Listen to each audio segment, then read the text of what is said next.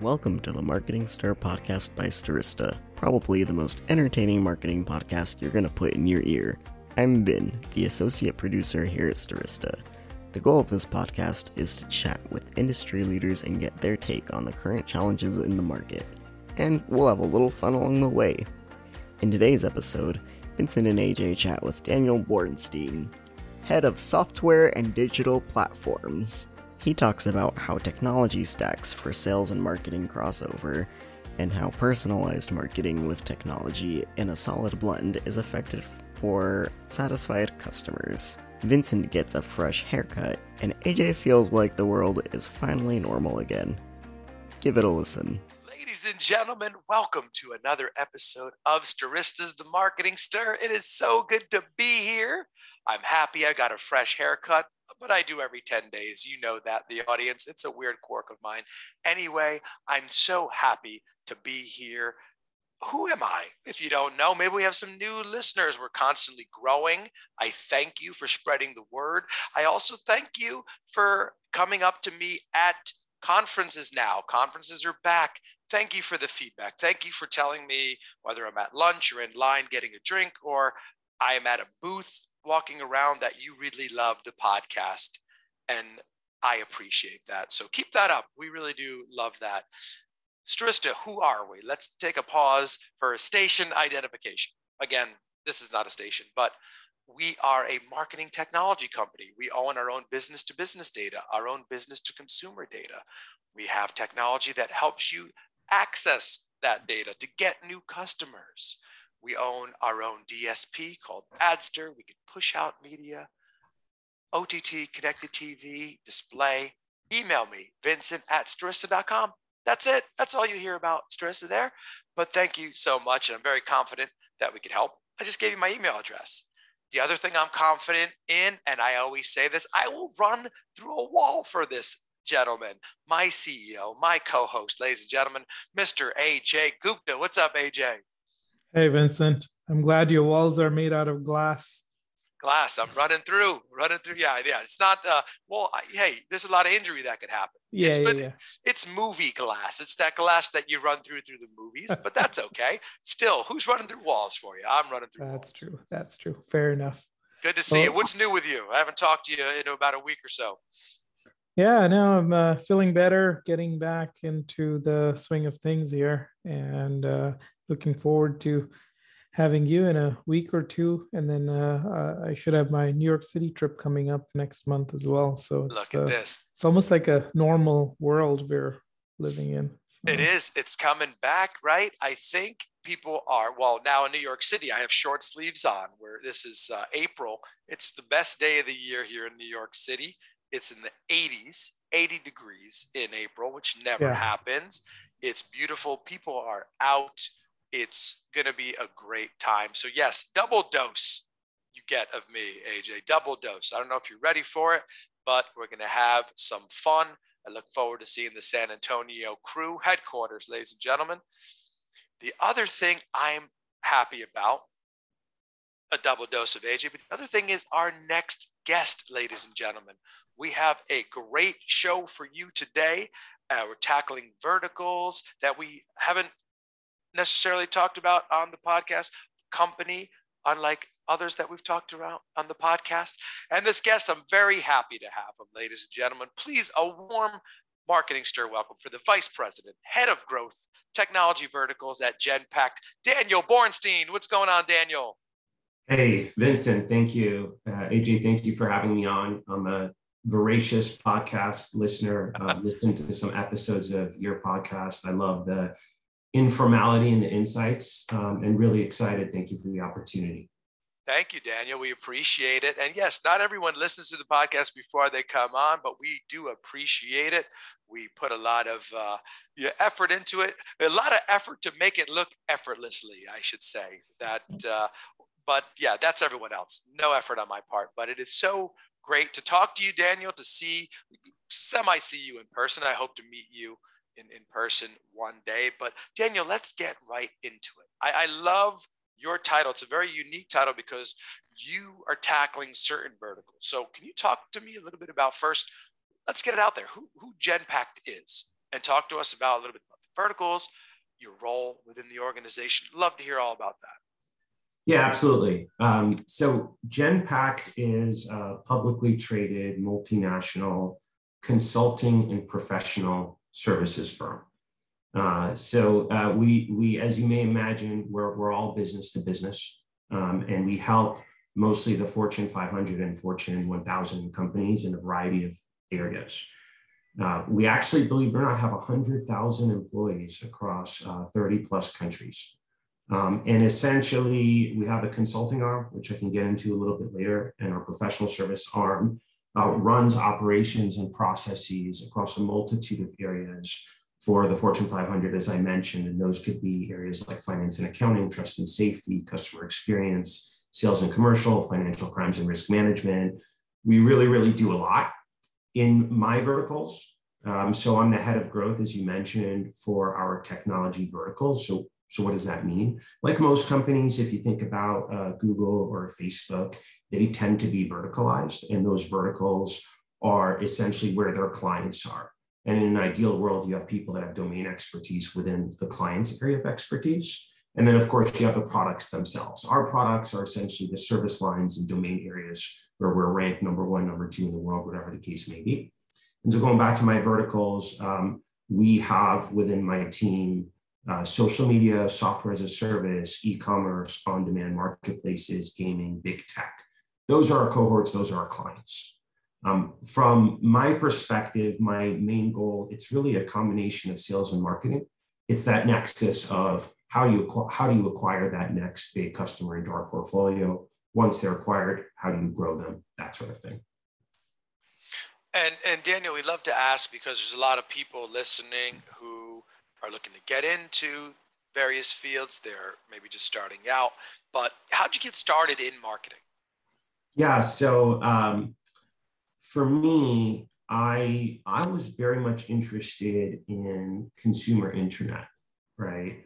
Uh, and so my professional experience, um, I would say, was bifurcated with, let's say, undergrad and grad school. So in undergrad, I was really interested in uh, political science, business, economics. Uh, and then while I was in undergrad, I, I started working for web, what we would call today web 1.0 companies, startups, right? And so I found that to be super, super fascinating. And then um, when I went to graduate school, I went to a school, uh, it's in the UK, it's called London School of Economics. And essentially, it's a factory for people that want to be investment bankers or uh, management consultants. And so I already had the foresight of knowing I wanted to continue to work in tech, let's call it. Um, and then from there, I've always looked at sales and marketing uh, having a symbiotic relationship. And then, ironically, my first job out of grad school was working at Google, which I was there for five years. And Google is sort of the ultimate definitional company of uh, digital marketing, marketing tech, right? Um, and so that's where my fascination with marketing started, uh, specifically around the technology side and on the automation side. And obviously, you own a DSP, so I'm sure that rings true to you. Um, I think what's more interesting now is this notion of personalization versus automation and data and its role and where are we going to. Um, but ultimately, that's been my interest. And, and since Google, I've worked at a public company as well, but also a bunch of uh, high growth startups where, as, as you know, in the startup world, the nexus between sales um, and marketing, you know, there isn't as much of, of a, let's say, wall um, so have done a variety of things, corp dev, biz dev, marketing, sales. Um, so it's really that nexus between sales and marketing where I think I have a, a specialty. You know, I know you've had some great experiences working at a number of companies, as you mentioned. But coming back to Genpact, what are you doing in terms of marketing, and what is it that's uh, working for you guys? So um, we do a lot right? As I mentioned, we're we're a hundred thousand person company. Um, so as you may imagine, we're using all of the avenues and channels that a company of our size would use, right? So it's everything from AdWords to display to brand advertising to sponsorship. I think I would answer that question in a really specific way as it pertains to our group, right, within the technology verticals, which is how do you uh, acquire a customer? Um, and again, going back to this nexus of sales versus marketing, right?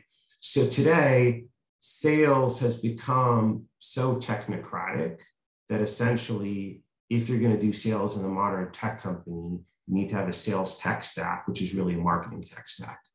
And so there's this sort of gray area. Does the CRO own marketing for sales? Does the CMO own marketing for sales? Or, or what is that collaboration? Um, so I think what we do specifically in marketing to new customers, which is a little bit different, is how we approach uh, our ICP.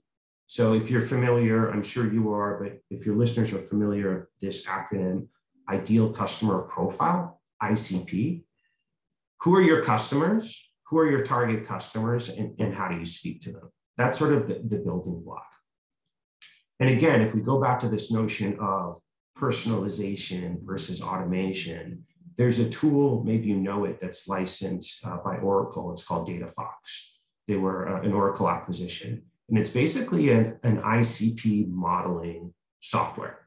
Um, and it is very, very good. But the question is, what are the inputs you're putting in, right? And my experience is that when most companies market to their ICP, it is inside out versus outside in. And that's an expression I love. Because if you're thinking about what you want versus thinking about what your customer wants, there's an asymmetry from the word go, right? So if we take that notion of how do you build an ICP, I think what we do, which is very different, our growth and intelligence uh, team, they take a look at all of the available sort of ICP universal clients. And instead of saying something like, well, we want to work with customers that have X revenue, Y headcount, and that are in you know such and such field. Of course, we look at those things, but we have a much more granular approach where we use data and we also use our own subjectivity. So we look at customers eh, or potential customers and we say, well, are there actual areas where we can help them? If there aren't, we're not going to call on them. If there are, we're going to call on them and we're going to have a very sincere message. And it's that we don't sell commoditized solutions, right? So imagine a SaaS company, it's not a knock on SaaS by any means, but SaaS companies by definition, they've got a solution for a certain TAM and it's got certain confines, maybe there's certain pricing. When you're helping companies, either by running their operations or providing consulting, every single thing you do by definition is bespoke. So anytime that you try and market to that company, you really can't say, hey, we're Genpact, we're really big, we do consulting and services, we work with the Fortune 500. That's great. But what is it about their business where you actually think you can help? And I think that's a differentiator for us. Yeah, that's a very good description of uh, SaaS versus uh, kind of the bespoke solutions. Uh, we, we struggle with the same thing here is uh, because uh, I mean, some of our solutions are SaaS like, but at the end of the day, every marketing department we work with is so different that it's hard to have a cookie cutter approach. Um, but uh, kind of drawing it out to general trends that you're seeing, technology is obviously ever changing and uh, more than ever with uh, sort of the things that have happened like zoom has become a household name now in the during the pandemic. But what are some of the changes that and trends you're seeing in the uh, technology space? That that's a great question aj and um, i think you're touching on something which is really interesting. Uh, we're, we're huge fans of zoom at genpact. We're, we're customers of zoom. We're enterprise customers of zoom. And what I like about Zoom and video conferencing in general is that they've seamlessly democratized business meetings. So the solutions are incredibly elegant for a company our size, but they're also affordable and elegant and efficient for companies of three to four to five people. And I think it's it's pretty rare, and yes, this is a plug for Zoom, but I think it's pretty rare to fit an SMB and enterprise need just as well, right? Um, because a lot of companies, SaaS companies, as you know, they may struggle with SMB, whereby they may be very efficient with enterprise and, and vice versa.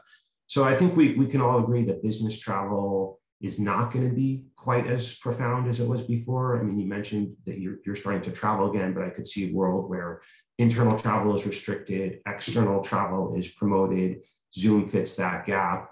Um, so, so really bullish on that. And then one other thing, which again, bringing it back to this notion of sales versus marketing and a sales tech stack versus a marketing tech stack and where that crossover is. Um, I think there's a really interesting debate over the last, call it five, six, seven years about personalization versus automation.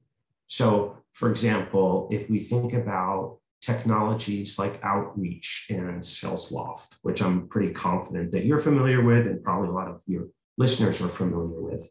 Well, if you think about what a technology like that does, it's actually kind of more of a marketing technology than a sales technology. And I call them uh, sales ESPs, right? So if you think about, you know, um, uh, email service provider like a like a Cheetah Mail or you know one of these types of companies, um, really this is what it is for sales.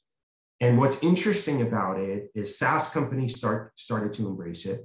Now a lot of other companies have started to embrace it as well, but the end customer, it's all about how you use it, right? The marketing tool might be great, but it, what, what is that implementation usage of that marketing tool? And if you start doing templatized cadences of 12, 15 emails deep, people can tell. And yes, you can do some personalization there, but people can tell that it's also semi personalized. And I would argue that it's a turnoff. Maybe there's a lot of use cases for BDRs, there's use cases for sales directors and so forth as well. But it's how do companies use that? Um, because if I'm being marketed to, I want it to be personal, right? So, what is that right mix of using the technology but making it feel personal, right? And do you say, I'm not going to use any technology and it's only going to be personalized messages and sincere messages, or am I going to use the mix of the two? It's probably the latter. I don't think that anybody's figured that out quite yet. Daniel, I, I loved what you were saying there because uh, one, the promoting of sales and marketing working together, I love hearing that. Our listeners love hearing that because you've always heard it being separated and at, at, at odds. I also love that I'm on the B2B side, you talking about making that type of marketing more personalized, which I feel like on the consumer side, that's a little easier, right? Hey, this you looked at this shirt. What about this, Vincent? But on the B2B side, I think it's very important. So I love that you were talking about that. Switching gears a little bit, I want to get your input on you've been doing marketing. What has been in your approach that you feel set you apart? Any tips out there that's kind of been a game changer for you? Yeah, you know, I think uh, going back to what I said, um, if it if it didn't fully uh, come through, I tend to be more on the personalization side, right? Um, working in technology, there's a world for that, but I think you what works for us. First of all, um, referrals work really well for us because we tend to be really good operators, and so when we're engaged with a client oftentimes, you know, people move around, they go to different companies, they'll go to a new company, there'll be a need, they'll know us. Uh, so we get invited to, let's call them RFP processes. We've got a partner ally. So referrals is a big way, word of mouth, that we've been able to uh, build our business. So I think that's been a really important marketing lever.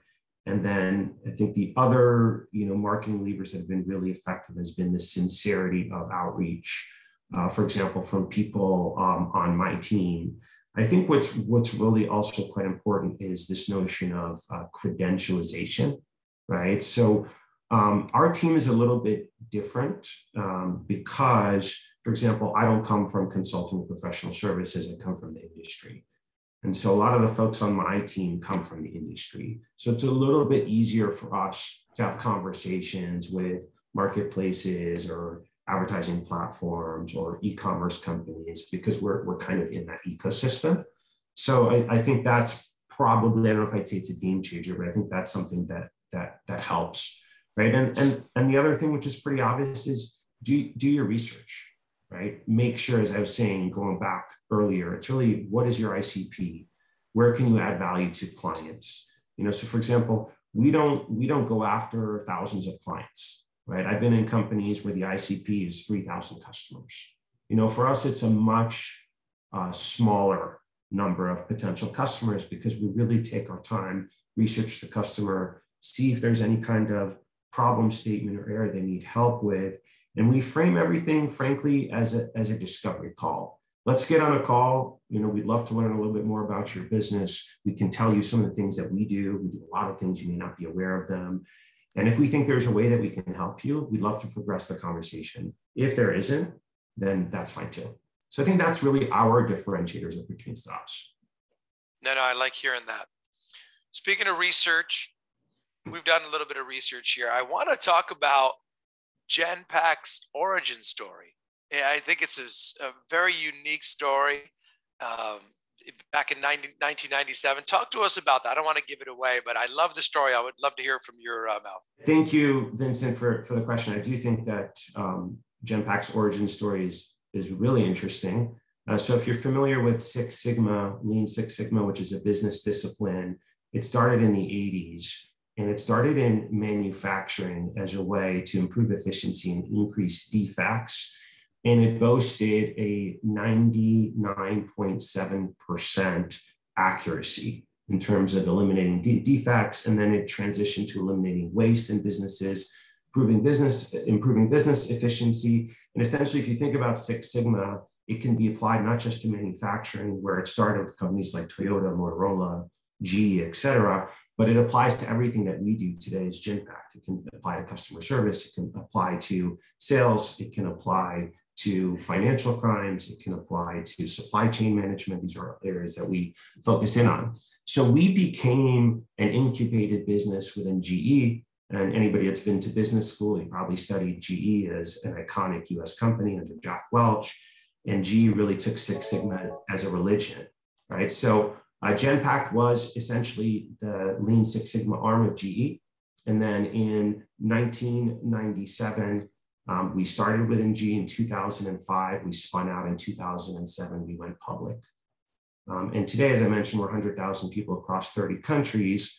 And we do that work across these service lines that I referenced supply chain management, finance and accounting, um, content moderation, trust and safety, sales and commercial, financial crimes, risk management, et cetera. And we do it on behalf of the Fortune 500, coming from our Six Sigma lineage of efficiency, um, eliminating waste, and improvements and process improvements for companies at scale.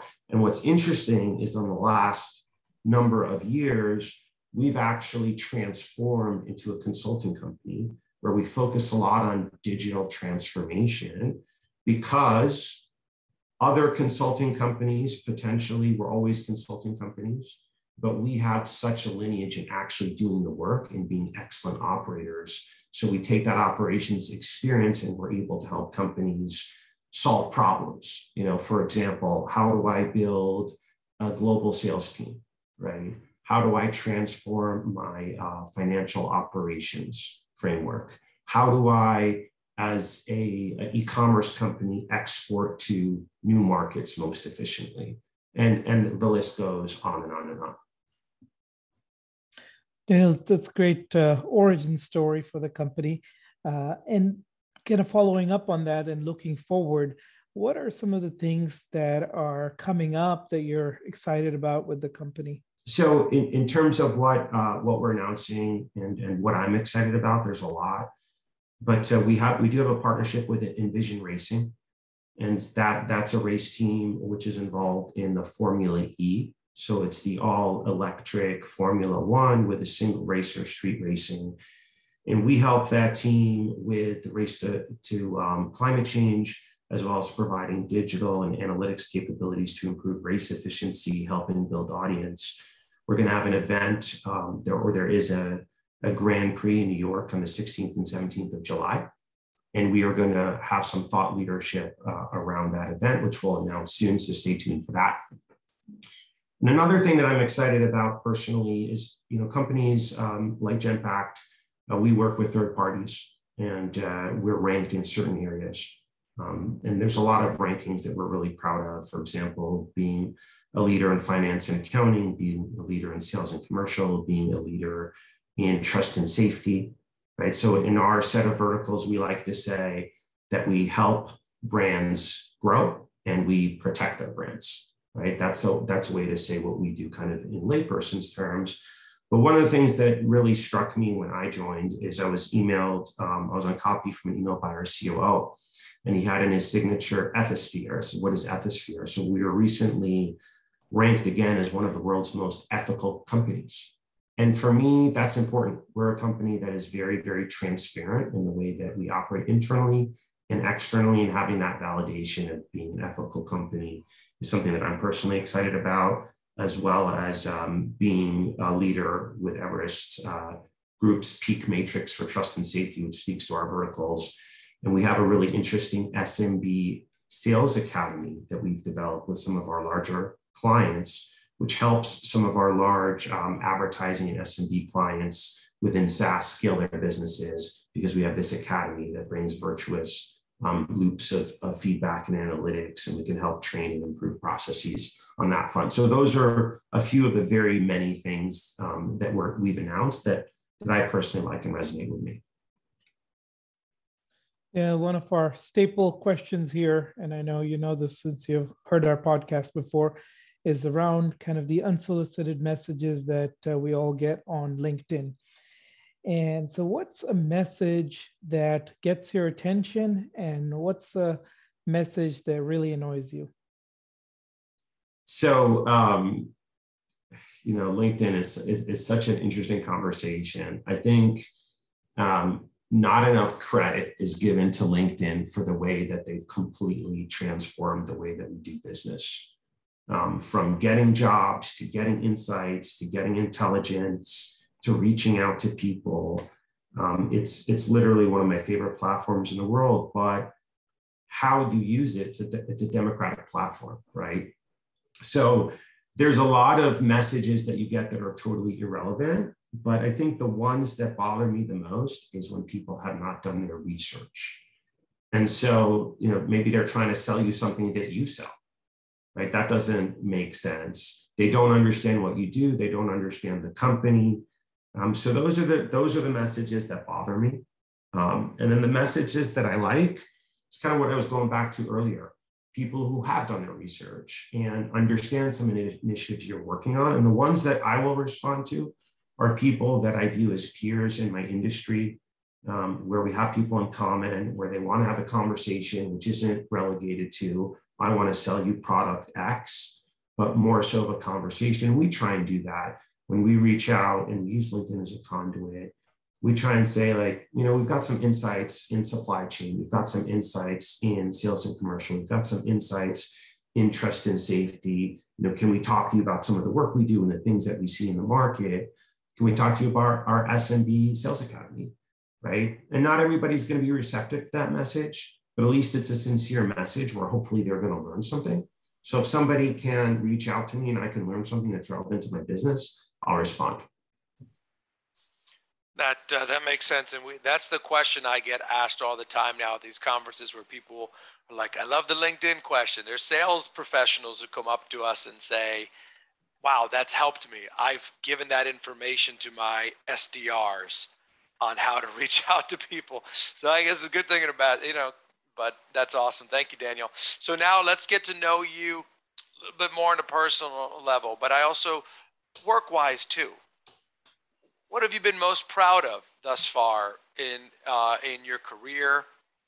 Shining moment, highlight, something like that. If you can share with us.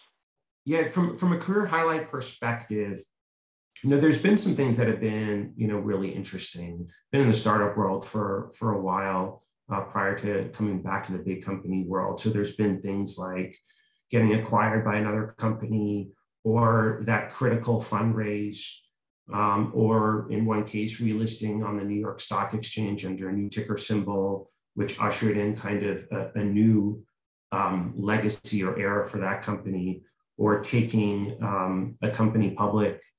Uh, so those are those have been experiences that I've had, which have been very resonant. Um, I think for me, though, the thing that I enjoy, I've enjoyed most in my career has been uh, being a people manager. Um, it just happens to be the path that I've always been on.